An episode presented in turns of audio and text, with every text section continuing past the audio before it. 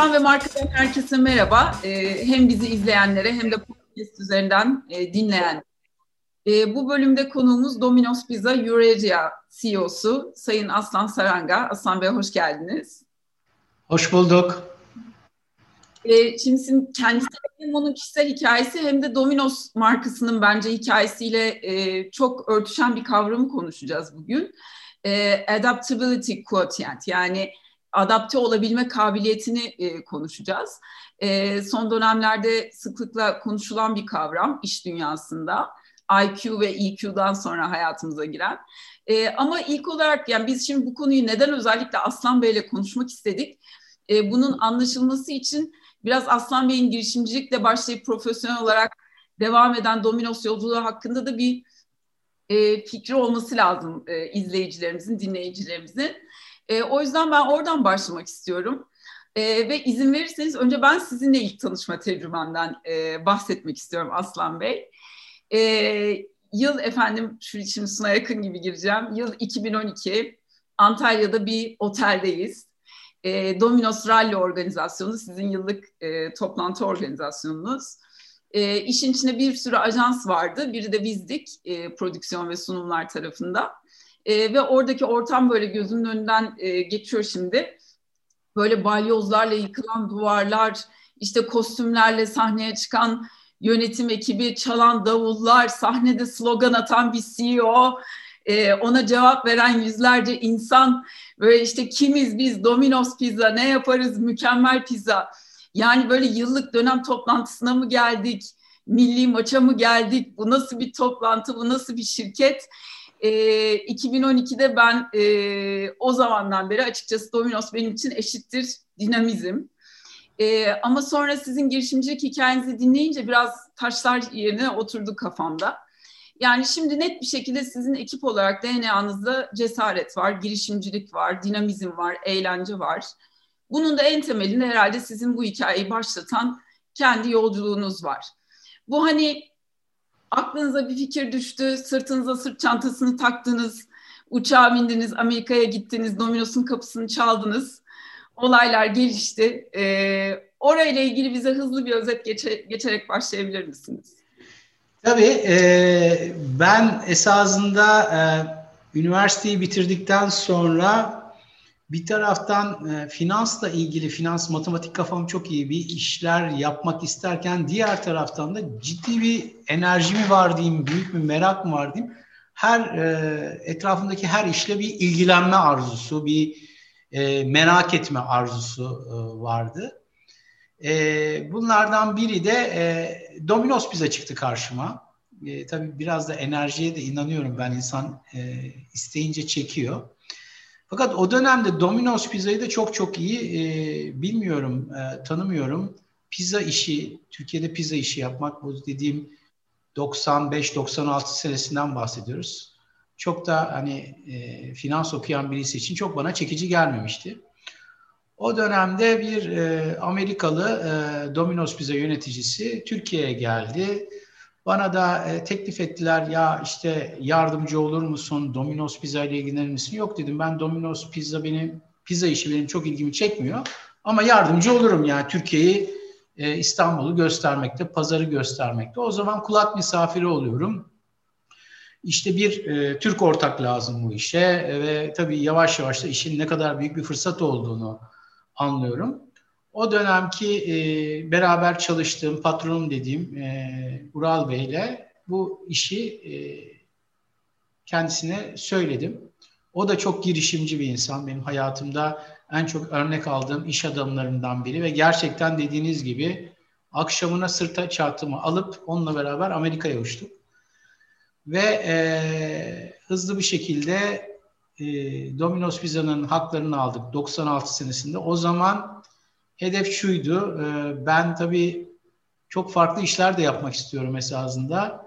İşte Domino's Pizza bir tane açarız demişti Ural Bey. 20 taneye gelirsek satarız.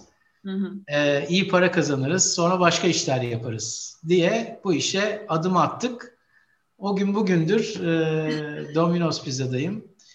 Yani biraz şans mı diyeceğim, biraz e, işin enteresanlığı mı diyeceğim. 25 senedir bu işi yapıyorum açıkçası.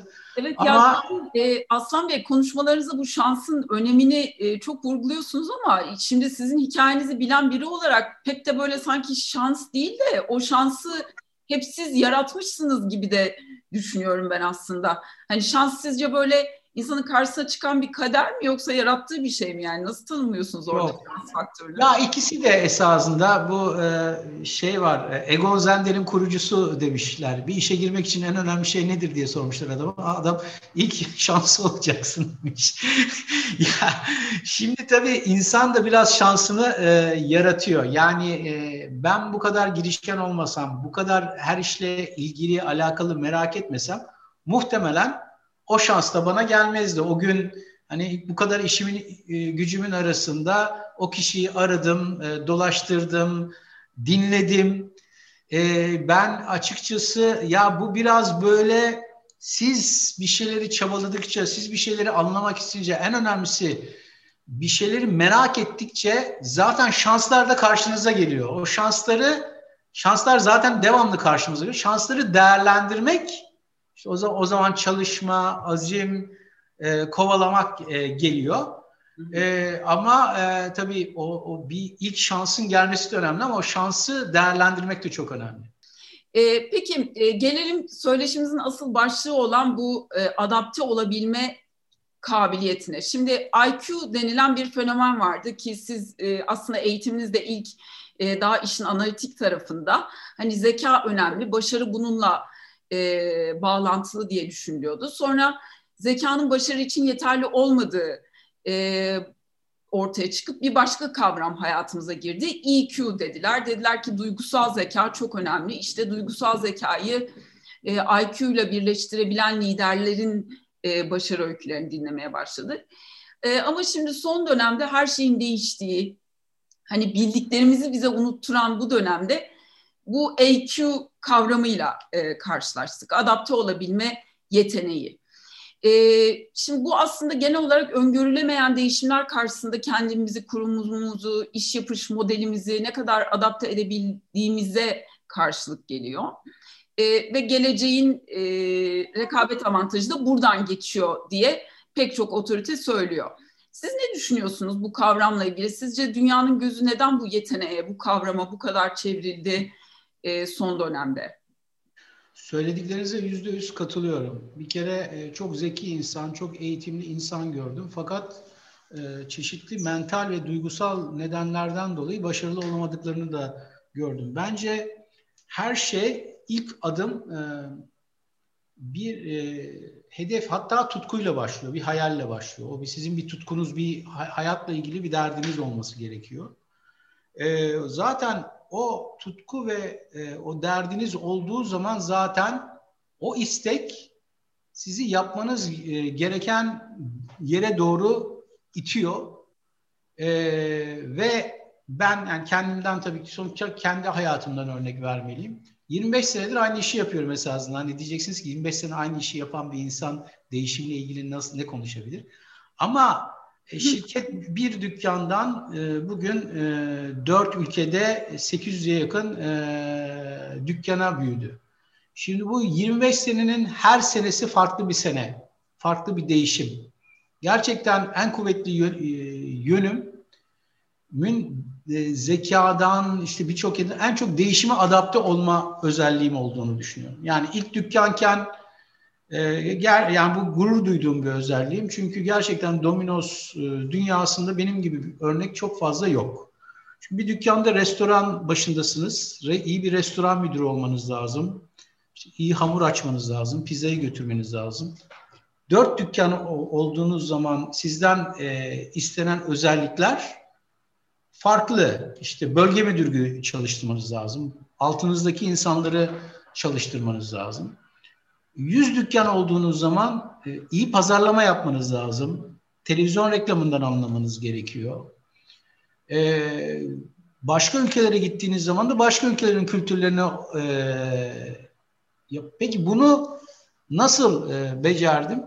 Çünkü orada olan özellikleri bir uyum sağlamanız lazım. Bir de bu işleri iyi yapan insanlardan ya kopya çekmeniz lazım ya da onları e, yanınızda e, çalıştırıyor. Onlardan onlardan yardım alıyor e, almanız lazım. Bu da çok yaptığım bir şey. Bütün mesela benim e, lider takımında çalışan herkes konusunda benden iyi olması lazım ki ben onlardan öğreneyim ve e, beraber işi e, yönetelim. Bu değişime uyum sağlamakla alakalı bir şey. Peki en başa dönersek, yani bu kolay bir şey değil. Bunu yapmak için bir istek, bir enerji, bir tutku, bir azim olması lazım. Şimdi orada da şunu fark ettim. Esasında benim işlerimden biri de e, ben yalnız pizza satmıyorum. Benim işim esasında bizim işimizin önemli bir bölümü de biz girişimcilik satıyoruz. Yani insanlara girişimciliğe özendiriyoruz. Neden? Hani bizim özelimizde Domino's pizza satın almasını istiyoruz ve Domino's pizzayı çalıştırmasını istiyoruz. Bu e, ve bunu da esasında dükkanda çalışan insanlara yaptırmaya çalışıyoruz. Yani kendi çalışanlarınıza. Kendi çalışanlarımıza. Şimdi e, şunu çok gördüm ben. E, sonuç olarak e, bu yani bölge müdürü, restoran müdürü çalışırken de hep bu franchise olmak istiyor musun? Bu soruyu sorarım. Çünkü onların kendi iş sahibinin olması kariyerlerinde üst bir noktaya gelir. Ve eskiden daha fazla bu şehirler arası yolculuklar yaparken oradaki bölge müdürü ve restoran müdürüne sorardım. şey franchise olmak istiyor musun bugün? Evet istiyorum aslında ama olamam. Neden olamam? Benim işte param yok işte 3 bin lira, 4 bin lira, 5 bin lira e, ma maaş olur. İlk önce dedim ne yapman gerekiyor biliyor musun dedim. Bu biraz böyle secret gibi şeyler var ya ona benziyor. E, dedim ilk önce buzdolabının önüne kocaman bir dükkan ve kendi resmini koy. Bir kere onu böyle bir e, enerjisel olarak çağır kendine. Ee, ondan sonra şunu söylediler. Peki dedim tamam senin maaşın bu dükkanı satın almaya yapmana imkanın e, yok. Ne yapman lazım senin? Yani yarın öbür gün Domino's pizza dükkanı için ne yapmam lazım? İşte konuştum para bulmam lazım. Ondan önce ne yapman lazım? İşte e, dükkanlara bak. Ondan önce ne yapman? Ondan önce ne yapman lazım? Uzatmayacağım. İlk önce yapması gereken şey dükkanına gidip güzel pizza yapmak. Yani yani sizi her sabah kalktığınız zaman bir insana Aa, bugün hamur açmam lazım, pizza yapmam demek lazım. Başka bir şey. Her sabah kalktığım zaman ben müşterilerime çok iyi pizza yapıp ve onu en hızlı şekilde götürmem ve o dükkanı mükemmel olarak işletmem lazımın driver'ı senin bir gün franchise ol, olma olasılığınsa işte bu o zaman her türlü zorluğu da yenebiliyorsun her türlü değişime de e, ayak uydurabiliyorsun. Çünkü 25 sene bir işi yapmak zor bir şey. 25 sene o değişimleri, o zorlukları yenmek zor bir şey. Ama içinde uzun dönemli ana nereye gitmek istediğin şey olduğu için benim o zorlukları yenmem ve o değişime ayak uydurmak ve öğrenmek ve merak etmem e, gerekir. Yani bunun ikisini hani değişime ayak uyduralım. Bu böyle aman bugün kaldım ben her değişime ayak uyduracağımla değil. İçinde bir e, tutku ateş oluyor olması lazım. O ateş seni zaten o zorlukları yenmek için zaten senin o değişime ayak uydurman lazım. Başka çaren yok. Evet evet. Ya ben de aslında onu soracağım. Şimdi mesela çocukluğumuzda bile hatırlıyorum. Şimdi bazı arkadaşlarım yani gerçekten çocukluk arkadaşlarımı düşünüyorum. Kimileri o gün atıyorum piknik yapmayı düşünüyorduk. Biz sokağa çıktık ve yağmur yağdı. Kimilerinin dünyası başına yıkılır. İşte tamam her şey bitti, öldük, yağmur yağdı, piknik de iptal, her şeyi toplayıp eve dönelim der. Kimisi de o yağmurlu havada yapılabilecek başka alternatifler üretir. Şimdi bu adaptasyon yeteneği, adapte olabilme, değişime adapte olma kabiliyeti e, bir karakter özelliği mi yoksa sizce bu geliştirilebilir bir şey mi? E, çünkü Günün sonunda siz artık tek başınıza bir girişimci olarak hayatınıza devam etmiyorsunuz. Binlerce kişilik bir ailesiniz ve herkesin bir yerinden bu ruhu yakalaması lazım. Yani bu adaptasyon kabiliyeti e, nasıl sonradan geliştirilir e, ya da böyle takımların nasıl özelliklere ihtiyacı vardır diye sorayım. Valla bu sonradan ya şimdi tabii ki e, zamanla tecrübe kazandıkça e, ben bunu geliştirebildiğimi gördüm. Hı hı. Ee, ve gerçekten dediğiniz gibi bazen çok negatif insanları e, görüyorum. Onlara çok üzülüyorum. Bence iş hayatı içinde genel olarak hayata bakış açısı olarak yani benim hayatta en çok geliştirdiğim, e, işimi geliştirdiğim, kendimi geliştirdiğim dönemler kriz dönemleri. Çünkü bir zorluk olduğu zaman e, bir değişim vardır. O değişim her zaman fırsatları geçirir. Siz o fırsatları görebiliyorsanız her zaman için kendinizi ve işinizi e, geliştirebiliyorsunuz. Yani bizim Domino's'ta hep öyle olmuştur. 2001 krizinde biz e, Türkiye'de ufacık bir firmayken, bütün firmalar küçülürken biz büyüdük. 2001 krizinden Türkiye'nin en büyük pizza firması olarak çıktık. 2008 krizinde dünya yıkıldı. Bu sefer Türkiye'nin en büyük evlere servis firması olarak çıktık. Ve böyle böyle e, şirketi halka kadar açtık. O yüzden e, bence korku sizin söylediğiniz ana neden. Yani bir insanın negatif düşünmesinin ana nedeni korkudur. Korkunuzu iyi anlarsın. Bir kere korkunun e, panzehri de anlamaktır. Hmm. Ee, yani problemi anlarsanız, problemi iyi analiz ederseniz korkularınızı yenersiniz. Zaten korku duygusunu ve stres esasında şöyle bir balans vardır orada. Stres aynı zamanda sizi konfor alanından çıkarıp daha iyi yapmanızı sağlayan Doğru. E, bir e, itici güçtür. Yani bu hani insansak bunları bunları hissederiz. Ve ben özellikle e, ne yapacağımı bilemediğim zamanlar, kendimi en kötü hissettiğim zamanlar. Bir korku var ve ne yapacağımı bilmiyorum. Korkuyu anladığım zaman ve ne yapacağımı bildiğim zaman ne durumda olursa olsun kendimi en kuvvetli hissettiğim ve enerjimin en yüksel, yükseldiği zamanlardır. Bununla ilgili esasında korona döneminden, yani korona vurdu çattı. Bir anda dünya değişti. Şubat, Mart ayında. Ve bizim de ilk başta satışlarımız böyle kapan, dükkan kapanmalar oldu vesaire oldu. Gerçekten bir panik arası var, bir şey anası var. Fakat koronada nasıl iş yapılışı anladıkça nakit akışı düzelttikçe elemanlarımızın e, sağlığını, müşterimizin sağlığını düzene koyduğumuzu gördüğüm zaman ya dedik ki arkadaşlar biz evlere servis işi yapıyoruz. Bu bizim için bir fırsat olabilir. Teknolojimiz çok güçlü. Fırsat olabilir.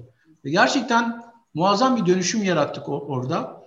E, fakat bunu e, yani e, korkunun ne olduğunu anlamak, onlarla ilgili çözüm bulmak, bir de her zaman bu fırsat mantalitesinde olmanın ben hep faydasını gördüm.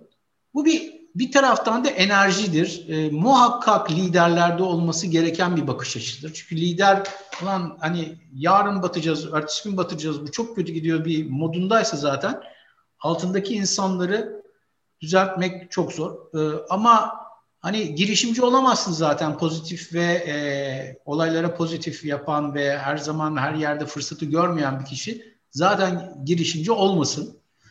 Ee, yani yüzden... iyimser, gerçekçi ama iyimser tarafta olmak. E, tabii canım. Tabii. Yani çünkü karşımıza hani planlarımızı bozan bir şey çıktığında hepimizin morali bozulabilir ama siz birazcık daha işi şöyle anlatıyorsunuz. Sanki karşınıza çıkan şey size engel olan bir şey değil de sizin için bir challenge gibi görüyorsunuz. Hadi bakalım oyun başladı, challenge accepted diyorsunuz. Ee, ve giriyorsunuz. Aslında bu bambaşka bir mindset yani bambaşka bir e, bakış açısı. Bir tanesi moral bozuyor, insanı durduruyor. Öbürü insanı harekete geçiriyor. İki Ve e, bu, bunları konuştuğunuz zaman yaratıcılığınız da artmaya başlıyor. Evet. Yani yaratıcılık çıkıyor, inovasyon çıkıyor.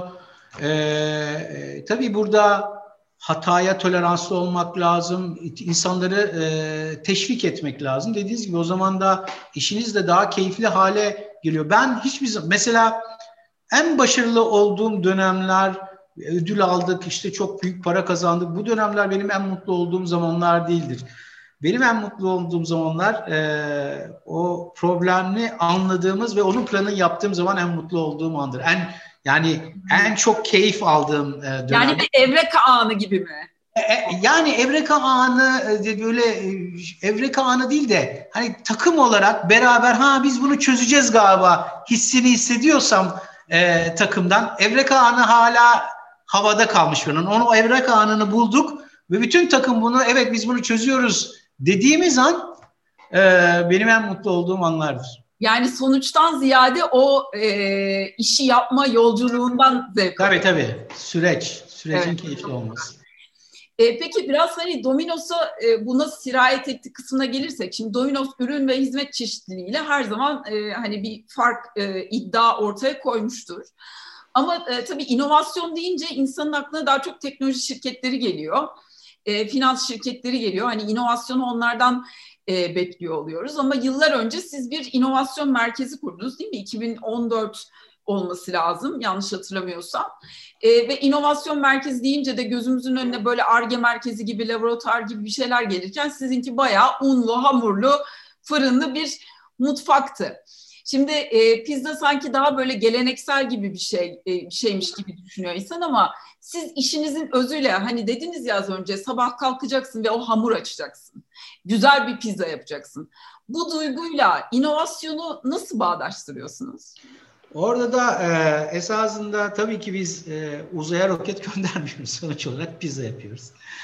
E, orada da şu soru çok önemli. Herkes bunu düşünerek çalışıyorsa zaten inovasyon. Yani ben inovasyon derken de küçük küçük şeylerden, esasında müşteriyi memnun memnuniyetini arttıracak e, konulardan bahsediyoruz. Ve konuyu buraya getirdiğiniz zaman benim müşterim benden ne istiyor? Benim bir, bir işte mesela korona döneminde de bu çok önemli. Çünkü müşteri hissiyatları her ay değişti, her üç ay değişti. İşte orada siz müşteri benden ne istiyor dediğiniz anda bir çözüm ürettiğiniz zaman işte bu inovasyondur. Biz Domino's Pizza olarak e, Nisan ayında, şu Mart'ta korona başladı. Nisan ayında temassız teslimat diye bir müşteri deneyimi sunduk. Çünkü bunu konuşuyoruz biz. Yani biz ne kadar para kazanacağımızı konuşmuyoruz ki. Biz müşteriyi nasıl? Çünkü zaten müşteriyi nasıl memnun ettiğini konuşur ve ona uygun çözümleri burada yani 700 dükkanda bir anda uygulamaktan bahsediyoruz. Nasıl neyi çözüm olarak uygularızı konuştuğumuz zaman zaten bu e, inovasyon oluyor. Ondan sonra zaten bir proje yönetim, proje yönetimi oluyor. Yani ne istiyor bizden müşteri? Müşteri korkuyor. Müşteri ürününe dokunulmasını istemiyor. E biz müşterinin ürününe dokunmadığımız ya da minimum dokunduğumuz ve hijyenik koşullarda konuştuğumuz bir süreç yaratabilirsek alın size bu inovasyondur. Evet. Ee, yani ve e, bu tabii ki ne gerektiriyor? Rahat konuşma ortamı gerektiriyor. En alttaki müşteriyle en çok dokunan insanın e, sürecin parçası haline e, gelmesi gerekiyor ve işini daha keyifli hale getirir hale geliyorsunuz. O yüzden biz bunu üründe çok yapıyoruz. E, mesela e, yani şu anda bizim Türkiye'de sattığımız bütün ürünler Türkiye'de yapılmıştır. Yani isminden Evet. Türk damak tadına göre yapılmış. Konyalılar, yani. Adanalılar neler neler yani. Evet, Tam, e, evet yani o, o yüzden hani e, marka alıyorum. Amerika'daki menüyü buraya koyup olmuyor işte. O zaman olmuyor. Çünkü müşterinin istediğini yapmamış oluyorsun. E, aynı şekilde e, bu e, teknoloji diyoruz. Pizza bizim işimizde çok önemli. E, dijitalden sipariş verme. Hep bunları düşünerek e, inovasyonu hayatımızın bir parçası haline getiriyoruz. İnovasyon merkezi dediğimiz şey bizim müşteriden ne dediğini anladığımız ve bunu bizim müşteri e, deneyimine hızlıca adapte edebildiğimiz e, ve sevdiğimiz bir mekan. E, o yüzden e, o yüzden onu e, inovasyon merkezi olarak e, gördük.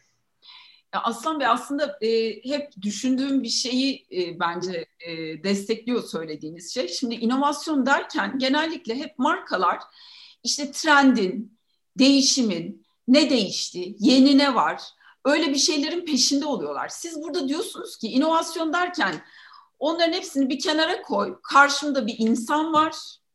Bu insan ne hissediyor? Neyden korkuyor?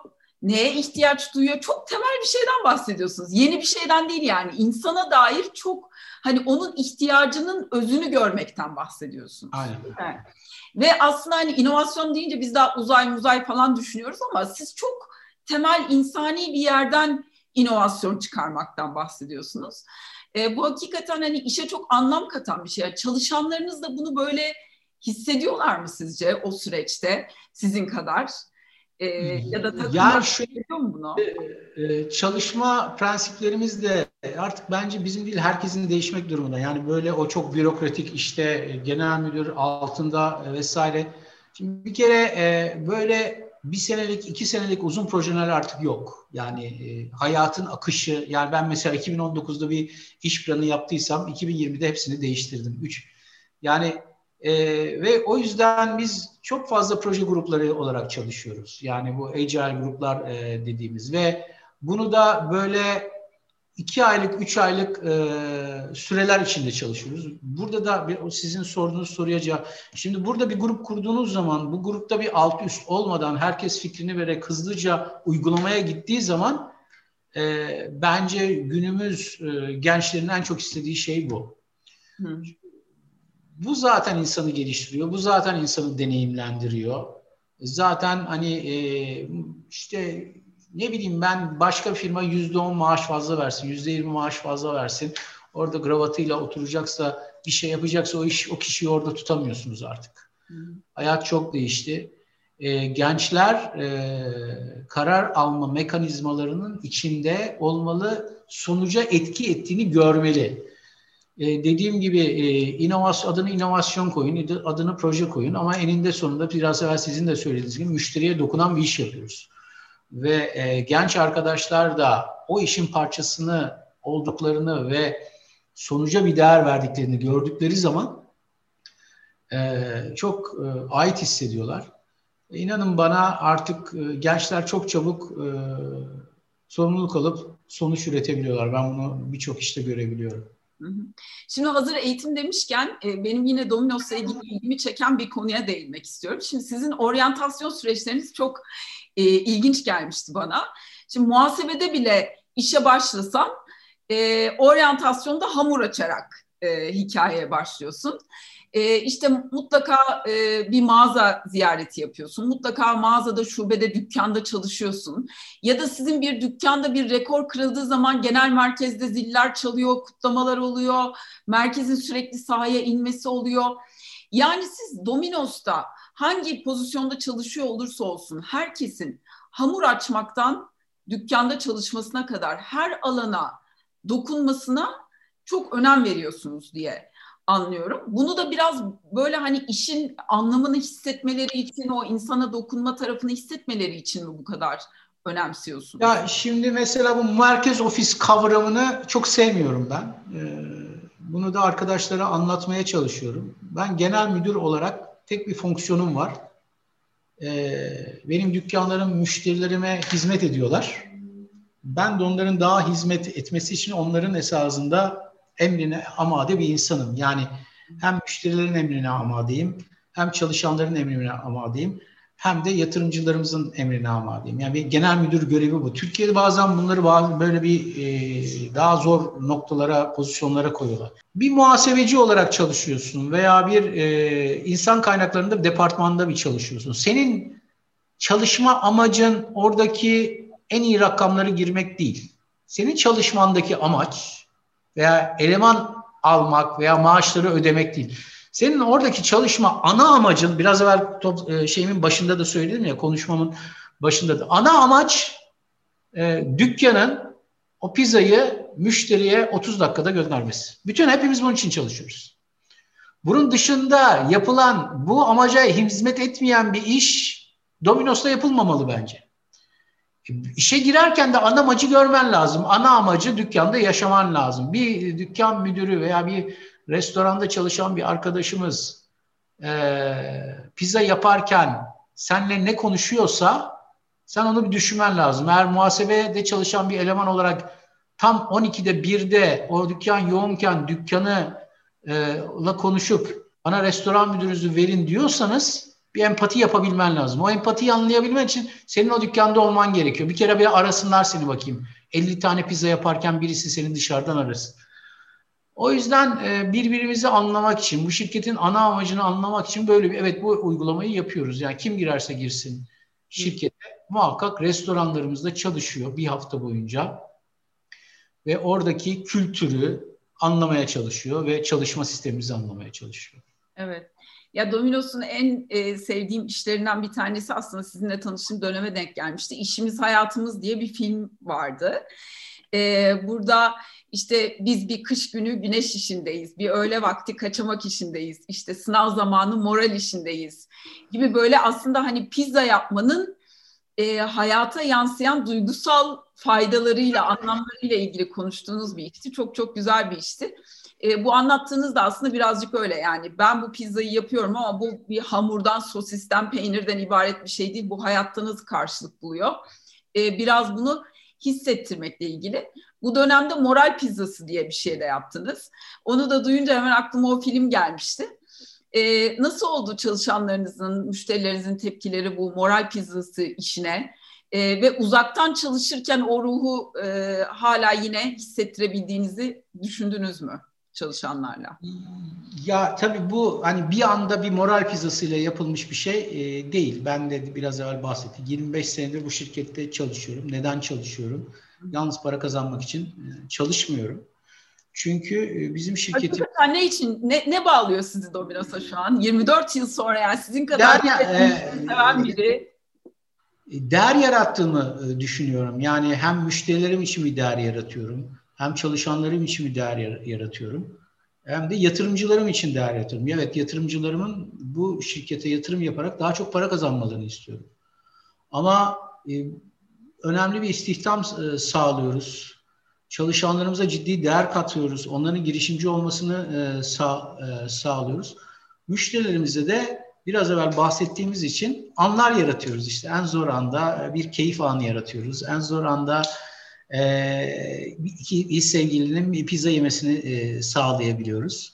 E, biraz evvel bahsettiğimiz şeyler, yenilikler, inovasyonlar yapıyoruz. Bunlar beni e, dinç e, ve e, diri tutuyor. E, tabii bu e, değer yaratma olgusu e, bütün şirket, yani şirket dediğiniz şey de bir organizasyondur sonuçta. Bu organizasyonun e, tek amacı para kazanmak olmamalı bence. E, bir nedeni olması lazım. Zaten para kazanması, bir nedeni olmayan bir organizasyon zaten para kazanamaz. Çünkü değer yaratamaz. Değer yaratan organizasyonlar e, para para kazandırır. Yani para kazanmak, kar bütün bu çalışmaların e, sonucudur. Sonuç olarak biz nereden para kazanıyoruz? Bulunduğumuz mahalleden kazanıyoruz. O mahalledeki insanlar iyi olacak ki biz de o insanlara pizza satacağız. E şimdi sen e, işte İzmir'de deprem olmuş, işte koronadan sağlık çalışanları e, zor durumda konmuş. Bu durumda bulunduğun topluma bir şey vermelisin ki senin müşterin yani çünkü o sonuç olarak dediğim gibi bazen şirket o dediğiniz zaman unutuyorsun. İnsan ya bizim annemiz babamız belki orada çalışıyor. Biz de e, ve inanın bana bu e, olay Mutlu Ol Pizzası veya sağlık çalışanlarının deprem bizim böyle oturup toplantılarda aldığımız kararlar değil. Yani deprem olur. Depremin bir saat sonrası bütün elemanlarımız bizi ki bizim oraya pizza götür götürmemiz lazım. Biz onu deriz ki yani şu kadara falan getirin ama franchise'larımız zaten bunu yapar. Çünkü bizim franchise'larımız esnaf mantığında çalışıyor. Çünkü mahallenin pizzacısıdır zaten. O esnafın bir parçasıdır. Ee, o yüzden söylediğiniz kampanya bir attır ama bizim 25 senedir yaptığımız bir şeydir. Ee, Domino's yani etrafımıza pizza vermek, mutlu etmek e, sosyal yardım dediğimiz şeyin Domino'sçasıdır. Bizim bildiğimiz dili budur. İnsanları doyurmaktır, insanlara e, mutlu bir an vermektir. Bunu yapıyoruz ve yapmaya da devam edeceğiz. Ama dediğim gibi bu bizim ya, e, kendi bulunduğumuz toplama kazandırdığımız değerlerden yalnızca biri. Birçok değer kazandırdığımızı düşünüyorum. Bu da beni hala o biraz evvel bahsettiğimiz inovasyonları müşteri anlamaya, müşteriye katkı vermeye e, gücü veriyor. Peki e, şimdi mahallenin pizzacısıyız ve o mahalledeki insanların iyiliği bizim için önemli dediniz ya o güzel bir şey. Hani mahallenin esnafı olmak, mahallenin dükkanı olmak, bizim dükkanı olmak. E, ama diğer yandan da böyle işiniz sanki pizzanın dışına taştı gibi oldu değil mi? Bu yani inovasyonlar e, önce işte şöyle pizzalar, böyle pizzalar derken dürümler, dönerler, ekmek arası ürünler. Şimdi e, bir yandan bunlar birer inovasyon bir yandan da aslında şu anda Türkiye'nin içinden geçtiği ekonomik, sosyal, duygusal koşullara da bir adaptasyon kabiliyetini de gösteriyor değil mi? Yani bu ekmek arası ürün herhalde durduk yere çıkmıyor.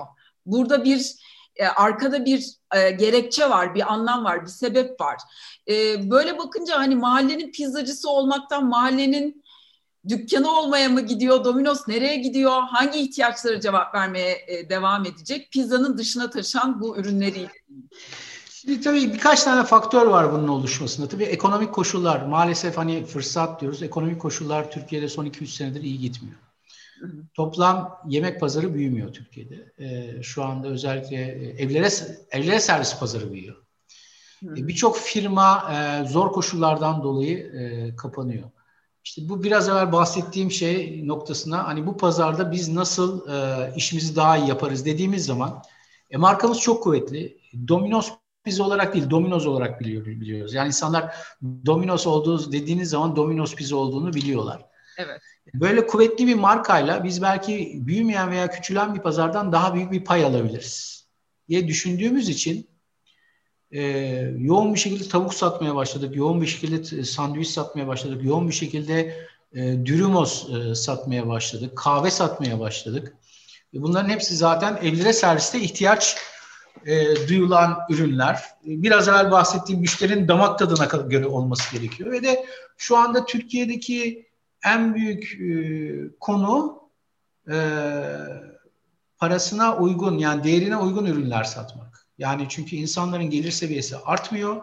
Fakat gıdada büyük bir enflasyon var. Fakat siz yine müşterinin ihtiyaçlarına göre ürün yapabilirseniz başarılı olabilirsiniz.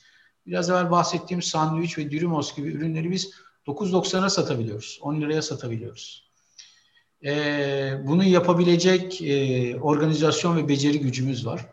Bu da, da zor ekonomik şartlarda e, bizim büyümemizi sağlıyoruz. Biz buna esasında domino sofrası diyoruz. Bu sofrayı daha da büyüteceğiz. Hı hı. Daha değişik, farklı. İşte döner bunlardan yeni bir örneği. İşte 2021'in başında yeni bir ürünümüz daha çıkıyor. Bu şekilde pazardan daha çok pay alarak müşterilerimize daha iyi servis ve ürün vermeyi düş- e, hedefliyoruz. Hı hı. Şimdi Aslan Bey e, aklıma e, bir hikaye geliyor. Şimdi benim babam e, ben e, liseyi bitirmek üzere ya da pardon üniversitedeyken sanıyorum.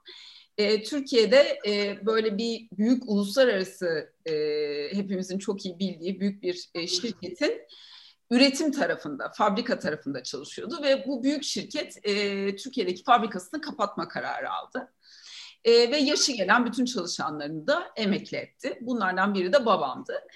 E, ancak bu e, tabii böyle global uluslararası yapılarda biliyorsunuz hani şirket çalışana veda ederken elinden geldiğince de destek verir ve e, böyle bir dönemde de işte e, şimdi e, buradan ayrıldıktan sonra ne yapabilirsin konusunda e, bir takım eğitmenlerle e, destek olmaya çalıştılar.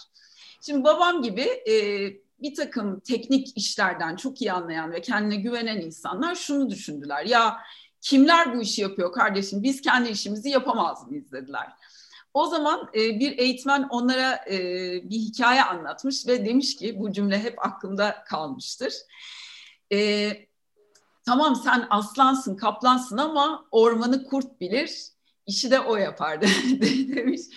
Şimdi karşımda da bir e, aslan saranga otururken bu hikaye çok güzel e, birleşir. Şimdi burada aslında hani aslanlık, kaplanlık ve kurtluk e, bir arada e, sanki bu girişimcilik hikayesinde olması gerekiyor. Tabii bu kurtluk hani kurnazlık anlamında söylemiyorum ama hani dediniz ya orada akıl, zeka, strateji ve bir yandan da insaniyet, esnaflık, hani mahallenin adamı olmak bu duygular e, sanki hani bir arada yönetiliyor sizde değil mi? Doğru e, hissediyor muyum? Ne Aa, çok çok güzel e, tanımlıyorsunuz. Bravo çok da güzel e, çalışmışsınız bizi Domino's Pizza'yı. Ya dediğiniz kurtluk olayı zaten sistem bu kurtluk e, oluşturuyor. Çünkü biz bir taraftan bir uluslararası markayız. Bir taraftan evet biz burada müşteriyi çok iyi anlıyoruz. Ama e, 450 450 franchise dükkanının 220 tanesi e, franchise. Franchise'ların e, yüzde 60-70'i dükkandan gelen insanlar. bu insanlar için bu kendi işleri her şey demek yani kendi gelir kapı, kapıları. Her türlü e, zor şartta hani ben bir noktadan sonra hani belki bir parasal doyuma ulaştıktan sonra bu kadar tırmalayamayabilirsiniz. Ama onlar devamlı tırmalamak zorunda ve tırmalıyorlar. Evet. Bu dediğiniz şimdi e, örnekten gidersek şimdi onların hem bu kadar deneyimli hem pazarı bu kadar iyi biliyorlar hem esnaflar hem de buna ihtiyaçları var yani bunu bırakamazlar. Yani diyoruz ya e, hep aslandan örnekler çıkıyor. Ekmek aslanın ağzında değil midesinde. Evet. Böyle bir ortamda siz e, bu kişilere e, bir de marka var aralarında rekabet etmek kolay değil. E, çünkü senelerce o bölgeyi biliyorlar, ne kadar nasıl satmaları gerektiğini biliyorlar. E, bence e, doğru bir e, şey. E, bizim böyle e, gücümüz biraz da e, onlardan e, geliyor. Yani esnaf olmayı biliyorlar ve e, o şartlardaki en iyi şartı e, düşünüyorlar. Ben o kadar bilemem sonuç olarak yani. İşte o, o denge e, bence Domino's Domino's evet. yapan. Çünkü hani slaytlara bir takım stra, yıllık stratejiler yazmak e, güzel, iyi, hoş da hani o mahallenin içinde nabzı tutmak e, evet. çok doğru. Yani bir o orada 50 pizzayı yaparken biri bir seni arasın bakalım dediniz ya.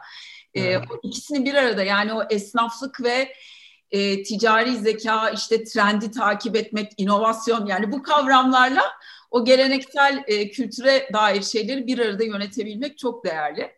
Evet. E, Aslan Bey e, son e, soru olarak şunu size ben sormak istiyorum. Şimdi biz genç yeteneklerle e, çokça bir araya geliyoruz. Bazen üniversitelerde, bazen müşterilerimiz sebebiyle. E, şimdi bunların çoğunun ya hedefi hani kendini yurt dışında bir multinational şirkete falan atmak ya da kendi işini yapmak. Şimdi bu girişimci ruh herkesi çok etkiliyor ve herkes bir şekilde bu içindeki girişimci ruhu belki çoğu diyeyim göstermek istiyor. E, bunu yapmanın tek yolu e, kendi işini kurmak mıdır? Yoksa Domino's Pizza gibi kurum kültürlerinin içinde bir kurumun çatısı altında çalışırken de insan bu girişimci tarafını besleyebilir mi? Yani burada kurum içi girişimcilik diye bir kavram var ya son yıllarda konuşulan. Ee, ne düşünüyorsunuz siz bu konuda? Yani girişimci ruhu olan birinin ille kendi işini mi yapması lazım yoksa bazı kurum kültürleri onun o tarafını tatmin etmesine uygun olabilir mi? Bir kere ben e, hani direkt e, hemen gitsin kendi işini yapsın diye bir tavsiyede bulunmam. E, her türlü bir girişimci. Tabii startuplar vesaireler var. Ya bence e, ya bir de şu da çok ben şuna da katılmıyorum. Ya gitsin şöyle yapsın, böyle yapsın.